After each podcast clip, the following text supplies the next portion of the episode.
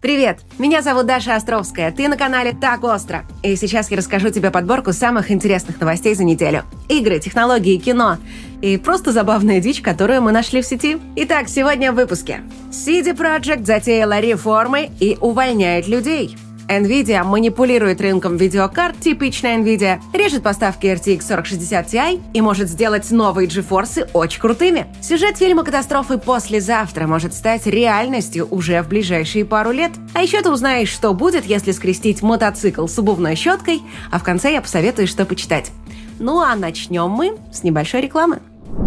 Близится осень. Грустно, конечно, но это самая горячая пора с кучей игровых релизов. Однако российские игроки, приходя в Steam все чаще, вместо странички игры видят эту бесящую табличку «Ой, извините». И тут на помощь приходит многофункциональный сервис для геймеров Ice Games. Я про них уже пару раз рассказывала, еще когда вела программу All In. Помнишь, они обещали начать работать с консолями и пополнять турецкие аккаунты Steam? Так вот, эти сервисы у них уже работают. Ну а российские аккаунты Steam они пополняют уже давно и успели заслужить доверие пользователей. Кстати, тем, кто придет от нас до конца августа, снизят комиссию, так что пользуйся шансом. Сервис круглосуточный. Деньги приходят буквально за пару минут. А еще там низкая комиссия, удобная оплата по СБП и русскоязычная техподдержка, которая быстро решит любой вопрос. Пополняешь счет и вперед!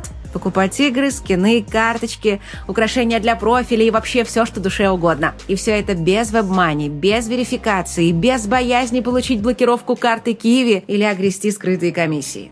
Также можно купить подписку на Xbox и игровые валюты Apex Legends, Fortnite, Roblox, FIFA и GTA Online. А еще Ice Games продает игры, которые в Steam недоступны, причем некоторые хиты там можно купить без комиссии. Для них даже отдельная вкладочка в магазине есть. Там регулярно появляются новинки, например, ремейк Dead Space, Street Fighter 6, ремейк Resident Evil 4 и новый Властелин колец. В общем, рекомендую обязательно держать этот сайт в закладках.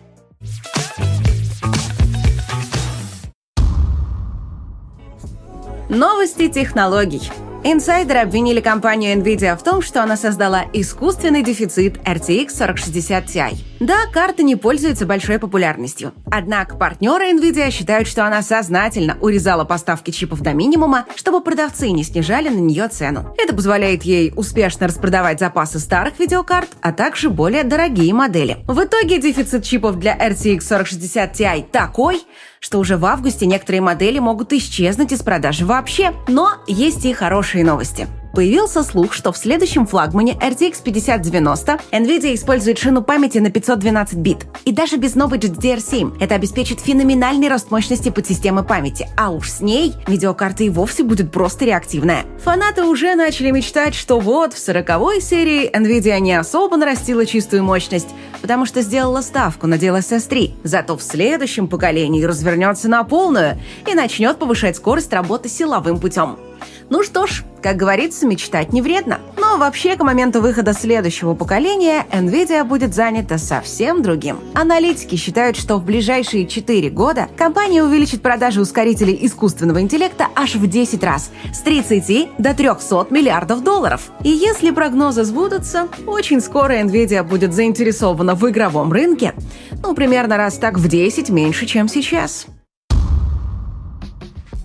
Но давай немного отвлечемся от серьезных новостей и подумаем. А что будет, если скрестить мотоцикл с обычной щеткой? Например, для чистки обуви. Инженеры из Финляндии именно так и сделали, и в результате у них получился вот такой вот забавный вездеход. Он может переезжать препятствия высотой до 20 сантиметров, даже такие как поваленное дерево, практически не снижая скорости. Выглядит, конечно, эффектно. Но вот к эффективности решения есть вопросики. У этой штуки целых 18 колес, поэтому, разумеется, никакой трансмиссии тут нет. И на каждое колесо приходится ставить отдельный электромотор, а это дорого. Плюс требует серьезной защиты от воды и грязи. А в будущем подвеску собираются еще больше усложнить, добавив колесам возможность поворачивать. В России такую задачу решают проще, создавая вездеходы на шинах сверхнизкого давления, которые также могут уверенно ездить по камням и поваленным деревьям. Да к тому же еще и плавать умеют. А теперь к игровым новостям. После неудачи с Киберпанком студия CD Projekt начала менять методы работы. Они уже отказались от собственного движка и перешли на Unreal Engine 5, а затем решили внедрить модную методику Agile. Об этом сообщили еще в 2021 году. Кто не в курсе, что такое Agile, постараюсь объяснить максимально просто. Раньше CD Projekt делала игру по частям. Разные команды делали несколько лет подряд свой фронт работ и начинали собирать все эти кусочки лишь ближе к релизу. Собирали и понимали, что вместо игры у них получилась полная катастрофа. Дальше все несколько раз переделывали, откладывали релиз, но игра все равно выходила сырой. Так вот, метод Agile заключается в том, чтобы разделить всю разработку на короткие циклы. И после каждого цикла собирать игру и смотреть, что получилось и не нужно ли изменить план разработки. На это, конечно, тратится куча времени, зато в конце точно не будет неприятных сюрпризов. Тогда, в 2021 году, на Agile перевели всего сотню сотрудников и планировали серьезно расширить штат разработчиков. Но затем что-то пошло не так. Штат с тех пор практически не увеличился, а теперь стало известно, что его наоборот будут сокращать почти на 10%. Руководство говорит, что все в порядке, что людей больше не нужно, так что студии это не повредит, но учитывая, что они планировали делать два блокбастера одновременно, да еще на фоне новостей о том, что одного из «Ведьмаков» чуть было не отменили, некоторая тревожность за судьбу студии все-таки присутствует. Потому что реформы, может, и нужны, но любые перемены – это риск. А такое количество перемен сразу – это очень большой риск. Игровых новостей у нас сегодня будет еще немало, но пока давай вернемся к более глобальным вещам. Помнишь голливудский фильм «Послезавтра»? Напомню, там из-за таяния ледников нарушились океанические течения, и начался новый ледниковый период.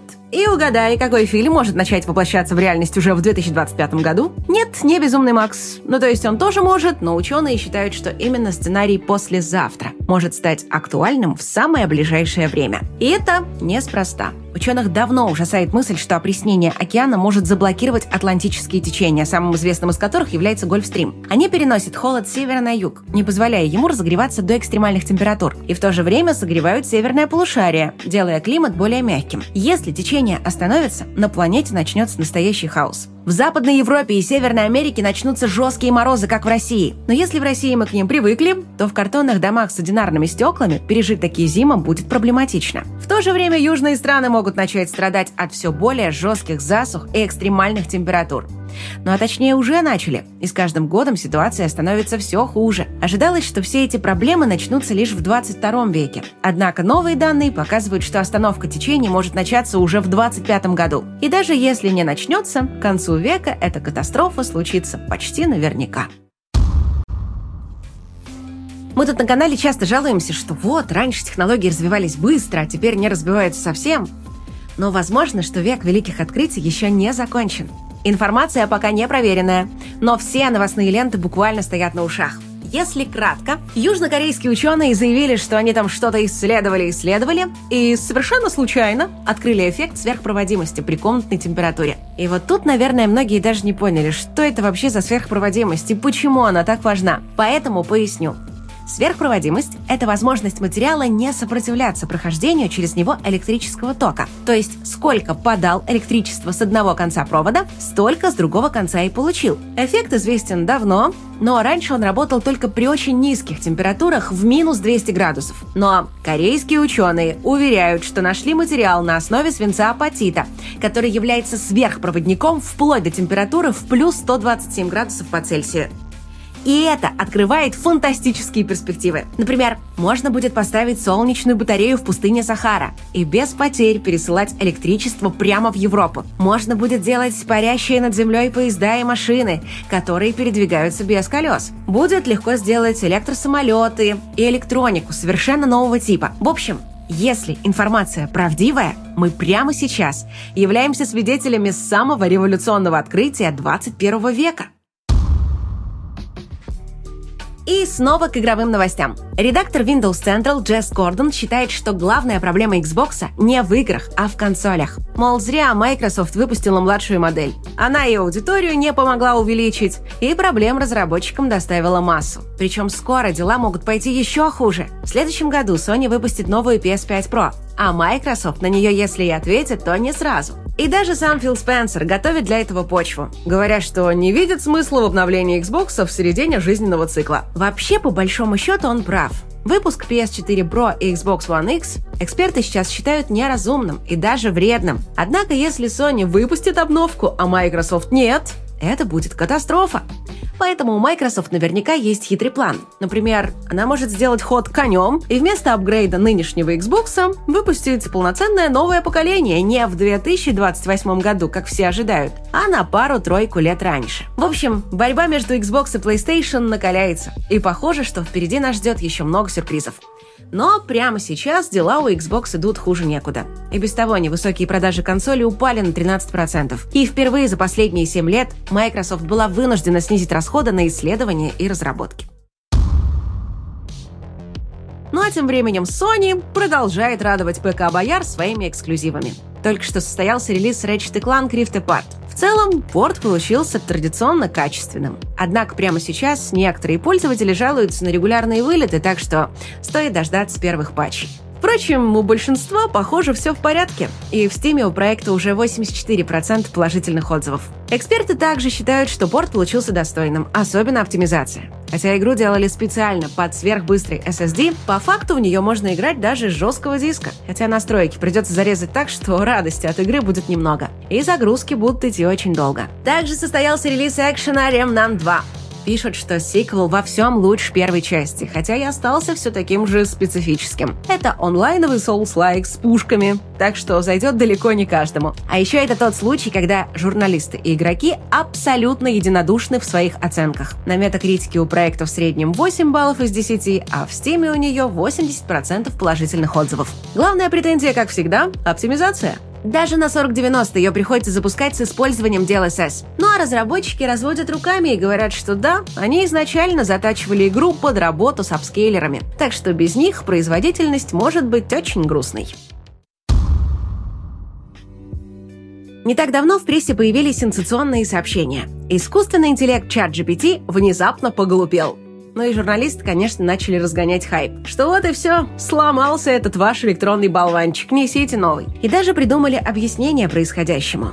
Мол, нейронные сети нужно обучать с помощью людей, которые проверяют ответы на ошибки, потому что машина не может проверять сама себя. Так ошибки начинают разрастаться, и это ломает всю систему. Однако проверка ошибок – неквалифицированный труд. Платят за него мало, а работать заставляют много.